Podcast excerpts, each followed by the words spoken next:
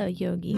Welcome to my podcast. I'm Aiko, and on this show, we explore ways to put spiritual theory into sustainable practice. Hello, welcome again, Sham, to my show. Thank you very much, Aiko. So, where did we left last time? So, last time things had started happening. Like Krishna has been sowing seeds of wisdom, and now they're starting to bear fruit. In chapter 5 of the Bhagavad Gita. So now we are walking into chapter 6, and um, you had given a very short trailer last time about this chapter. Would you like to present it in general, like what kind of yoga we are talking about? Yes. So this chapter is called, usually called Dhyana Yoga, the yoga of meditation.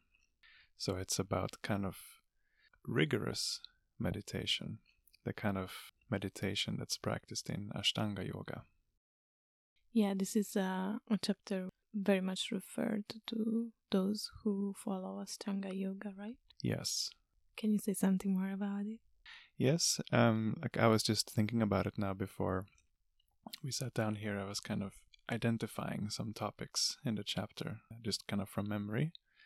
So I would say that it's um, kind of presenting this rigorous meditation practice, and then comes Arjuna's doubts, because this seems to be a very difficult practice. And then comes Krishna's response to that. Then comes Arjuna's doubt again, like, what if I fail? And then at the end, and of course, here we have Krishna's reassurance. And then at the end, Krishna goes kind of deeper into the ultimate meaning of yoga. Okay, so um, why is this called the yoga of meditation?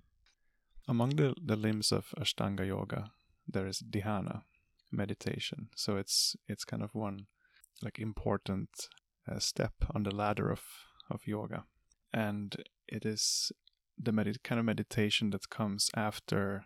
Do you know the sequence? Uh, just not now, by chance. Yes, we have the yama, niyama, asana, pranayama, pratyahara, dharana, dhyana, and samadhi. Oh yes. So so kind of like you can say that the previous chapters have been dealing with the first two, the yama and niyama. Is kind of brought up a bit in the in the first five chapters, uh, actually in depth, you can say. So now we come to kind of the rest. Not so much about asana here. It's simply like asana simply means to sit down in a way that is comfortable for doing this practice. But here the focus is more on like on these kind of later uh, steps of Ashtanga yoga, like to kind of focus the mind, to meditate, and to attain the complete uh, absorption samadhi. So, how is presented in the Bhagavad Gita?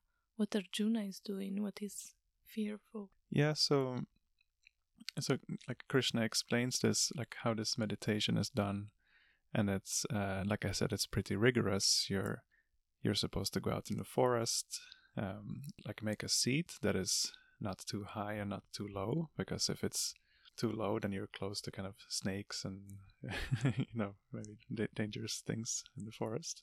And but if it's too high, then you might be kind of nervous that you will fall down from your seat. So you have to kind of find a an appropriate height of your seat. A safe one. Yeah, like a, a safe in all respects, not too high, not too low. so that you can focus without you know worrying about uh, so that you can simply relax and go inward kind of control the mind in a in, a like in a rigorous way. And arjuna he is he's he's kind of having doubts about this. He's saying like the mind is more difficult to control than the wind. Very true. yes. And also krishna says that it's true. Like he confirms like yes you're you're right arjuna. But he says but it, uh, it is possible through detachment and practice. This is an uh, interesting point here. To explain a little bit how detachment works. You kind of need some theory because detachment won't last. When we are talking about like this level where we are still like doubting our uh, own ability to do such meditation the level of detachment we can do there is like is to kind of have some theory of how you say the sort of dangers and pitfalls of like not controlling your mind so that you come kind of detached from the kind of allurements that try to like lure you away from doing this like serious practice. So one example that has been given is is like you have a, a glass of water in front of you and you're thirsty then you are very attracted to this glass of water. But if someone tells you there is poison in that water then you immediately develop detachment for for that particular glass of water. Like you're not feeling anymore like, oh, I want to drink this glass of water uh, because there is poison in it. But still, still you're thirsty, so you will still need to find a good source of water and drink from there. So in the same way, you have desire to absorb your mind in something, and you want to absorb it in things that are kind of temporary and mundane, and then someone tells you, well, like that's that's poisonous. Like even even if you can, like with a glass of water, you, like you can't see that it's poison. It just looks like water to you. And in the same way, like mundane things in this world, yeah, just kind of mindless entertainment, for example. Like like you may not see how it's how it's bad for you, but if you simply if you kind of take uh, if there's someone you trust and, and you take their word for it, then you say, okay, but but you're still Uh, like you still need something. You're still like with the water, like you're thirsty, so you need something.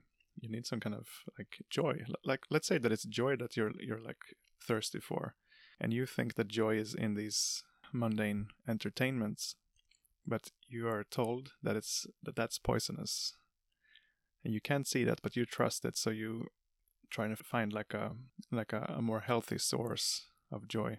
Very nice analogy. We can say also be something like I don't know, some people actually really like the pursuit of happiness. It's one of the most common amongst people and also self love, self care. But often we don't know like that actually we are searching for that.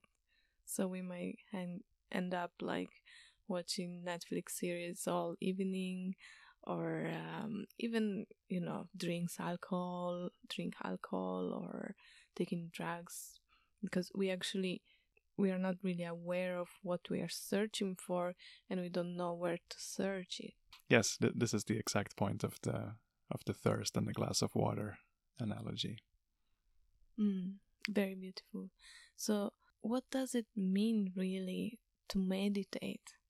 I heard a definition that meditation is the stealing of the stealing of the mind, but uh, what what exactly we are, are we doing during the meditation? Yes, so like the example like given given here in the sixth chapter is to is to kind of focus your your gaze uh, in between the eyes. Like I guess you can say like you know like try to focus on the third eye uh, as is done, done in yoga. But it, it's kind of saying to like do that for like long, for long periods, which can be you know difficult to kind of try to like not deviate or like get distracted from your kind of effort and to like be mindful and and kind of bring back the focus when you lose the focus and things like this it's so it's it's to to kind of be able to like look inward because we're always like our attention is always drawn outward Yes. So, what's the main goal of this meditation? It's, it's to abide in in one's own self, to kind of actually experience your own.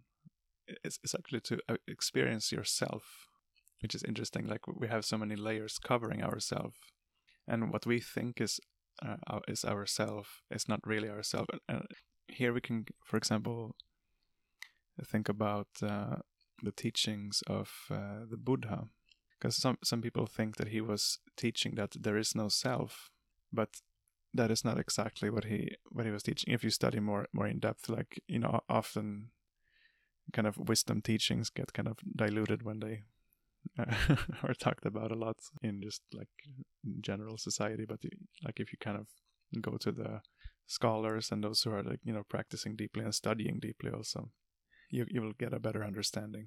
So what the Buddha was teaching? Yes, so he was teaching like he was saying not self and and it's like a practice. You you, you kind of look at something uh, that you think is yourself and then you ask is this myself? And then the conclusion is no this is not myself. And and his point is that whatever you ask that about you will come to the conclusion no this is not myself. Because whatever you can experience as uh, how you say as something as an object it cannot be the subject like the self that is experiencing that object. So so this goes also for deep things like thoughts and the mind itself and the intelligence and ideas and and uh, and kind of things that we are identifying with.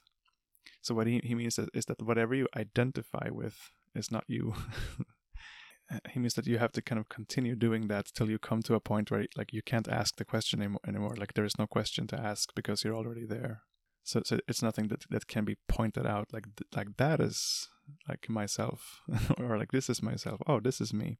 Because like whatever you can have like language to explain that can't be it because the self is is beyond language. Mm, that's very beautiful. It reminds me of uh, Krishangi, our dear friend. There is actually a podcast episode with her, and um, she got when in her twenties she got her feet amputated because uh, she had some deformation, and she was saying that a doctor asked her if she had any identifying issue, like if she couldn't identify into her body anymore. And for her, it was like almost shocking because she said, like, I'm not my feet. With or without, I'm still myself. And it's so beautiful. Yes. Yes, like this is a, you know, like a very perfect example. Because yes, like of course, like the body is the first thing we we identify with. Um, I guess the mind is, but like we don't really think about it.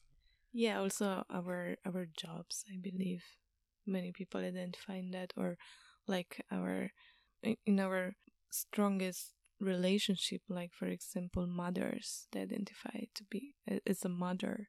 And they are mother in that specific uh, time but this is not what they are like ultimately yes exactly. You know like when you identify yourself with something that could change then like what are you when that thing changes? Like let's say you're a husband but when you then like divorce if you if you really identified as a husband, you think that's you, then what are you now that you're not? you know? Yeah. So anyway, like like this this kind of rigorous and strong uh, practice to kind of focus on this, Arjuna had had like a doubt. Like this seems impossible. It seems like to try to control the wind. And like I said, Krishna said it's it's possible through practice and detachment. So when I made this point about detachment, like there is like a like a higher stage of like when you're kind of more accomplished in your practice, then you will have this detachment naturally. But here, Krishna is talking about like a like a practice of detachment. Mm. So, like I said, like when you actually kind of remind yourself by, for example, analogies like like the the glass, the poisoned glass of water. But he says by detachment and practice. So like when you come into like an like an aha moment like that of of uh, that kind of inspires detachment, like that is like not gonna last. But you kind of get into that just mind state of detachment temporarily, and then you take the chance. It's like a window of, oppor- of opportunity for for the moment. So then you take that opportunity and you practice for as long as you can, like that time, uh, like meditation. And Krishna is also emphasizing here that it's like when you don't have detachment as a natural state of mind, like permanently, then you kind of need to see your whole life as your practice and, and not just not just when you're sitting down to practice. Yeah, yoga is one of these things that it's more the journey than the goal. So yoga is more the journey and goal. Yes. so Krishna is is stressing in in one text there that uh, you need to be balanced in your eating, your sleeping, your direct practicing, and in your recreation.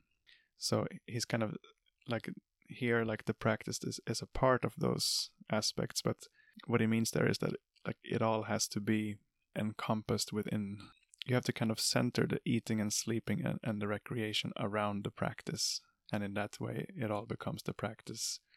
And in the end it will be all just practice. I mean it's it's a little funny. It, it becomes like a play of words but yeah it's very beautiful and it's very much centered on my next course i'm gonna launch in a month or something. Exciting. Yeah. Yeah i think it's very important to understand that that it's it's really yoga it's a method and that you can use anything you do during the day in order to accomplish your final goal and then this becomes the journey you know? It's very deep and beautiful. Yes it is. But still arjuna has doubts. Yeah exactly. What are his doubts again? Yeah so he's he's um, worried now that if he makes this commitment to kind of center everything in his life around his his practice. I mean like like this means to still have you know every, like you have your eating and sleeping and recreation and, and social things but you you put like you make your your practice the the main kind of guiding principle in, in your life. And like other things only have meaning in, in relation to that. So here arjuna is worried that if he if he fails in the practice then like everything will lose its meaning. Mm. and he will be like like he will not have any any standing anywhere. Like he will not have any standing in in any like deep realization. And he, he will also not have meaningful relationships or like he, he won't find like life meaningful because he had kind of sworn off any like separate meaning than than like the meaning that that his practice is giving even though you have the other aspects in your life. Mm. it's a deep it's a deep uh, concern like a deep uh, a kind of subtle worry. It's, it can be hard to like relate to if you haven't been like trying to like make that commitment yourself. Yes. And what krishna has to say in this regard he's saying do not worry he's saying that sincerity can never fail it's uh he he speaks very affectionately to Arjuna there. He says that for for someone who is sincere, they can never be overcome by by evil. There may come so many obstacles, but and and you may even stray away from the path. But like it's like whatever, uh, as he has mentioned in earlier chapters, like whatever progress you have made, it like it won't go away. And and if if you kind of lose your way, you can just pick up where you left off when you find your way back to it. Very very beautiful. So maybe you can give a very short trailer for chapter 7 yes. So in this chapter 6 uh, itself that there is kind of a trailer in the last verse of the chapter uh, verse uh, 47 because he says there that those who become like krishna is saying that those who become my my devotees are the best of all yogis and the reason for this is that like when you come in touch with yourself, like let's first look at a at like a mundane example because that's that's going to make it easier to relate. That if you really do like soul searching, like f- find out who you are uh, as a person in this world, you will find that like you are not in like an, an isolated entity. You are, you know, a com- a combination of influences from uh, from your parents, from society, and of course you also have your own personality, but it's not something isolated. It's not an island. It's um, your your kind of personality is uh, shaped around all your relations, and in the same way, when you practice yoga, like we said, it's about finding the self, abiding in the self, and there it's the same way. Like when you really find yourself, uh, your inner self, you also find its source because your inner self is also not an isolated entity. It's it's a part of like a, of like a bigger soul, you can say, called the, the Paramatma, who is the source of all souls. So you mm. like on that plane you, you become connected with everything that lives, but on a soul level and with your source, with your common source. And and you kind of experience your like natural love for that source. So that is like the fullness of yoga is to get to know yourself so deeply that you also simultaneously get to know your source. Very beautiful union within and without. Yes. And and this kind of opens up for the the coming six chapters, which is all about this actually, about the the soul relating with the super soul, Atma with Paramatma. Yeah, because there there is a kind of section like the first six chapters and the last six no and the third the second six and then the last six right yeah yes so like the the middle six chapters is kind of like you know embedded in between the first six and the last six so it, how you say it's kind of the essence of the book couched in between the other chapters it's like the i say the core Okay, so looking forward for the next time. Thank you. Thank you too. I hope this episode fulfilled its purpose of inspiring you. If you like it, feel free to share it, give a review or a rating, subscribe. And if you have any questions, please get in touch at aikoyogareiki.com. Namaste.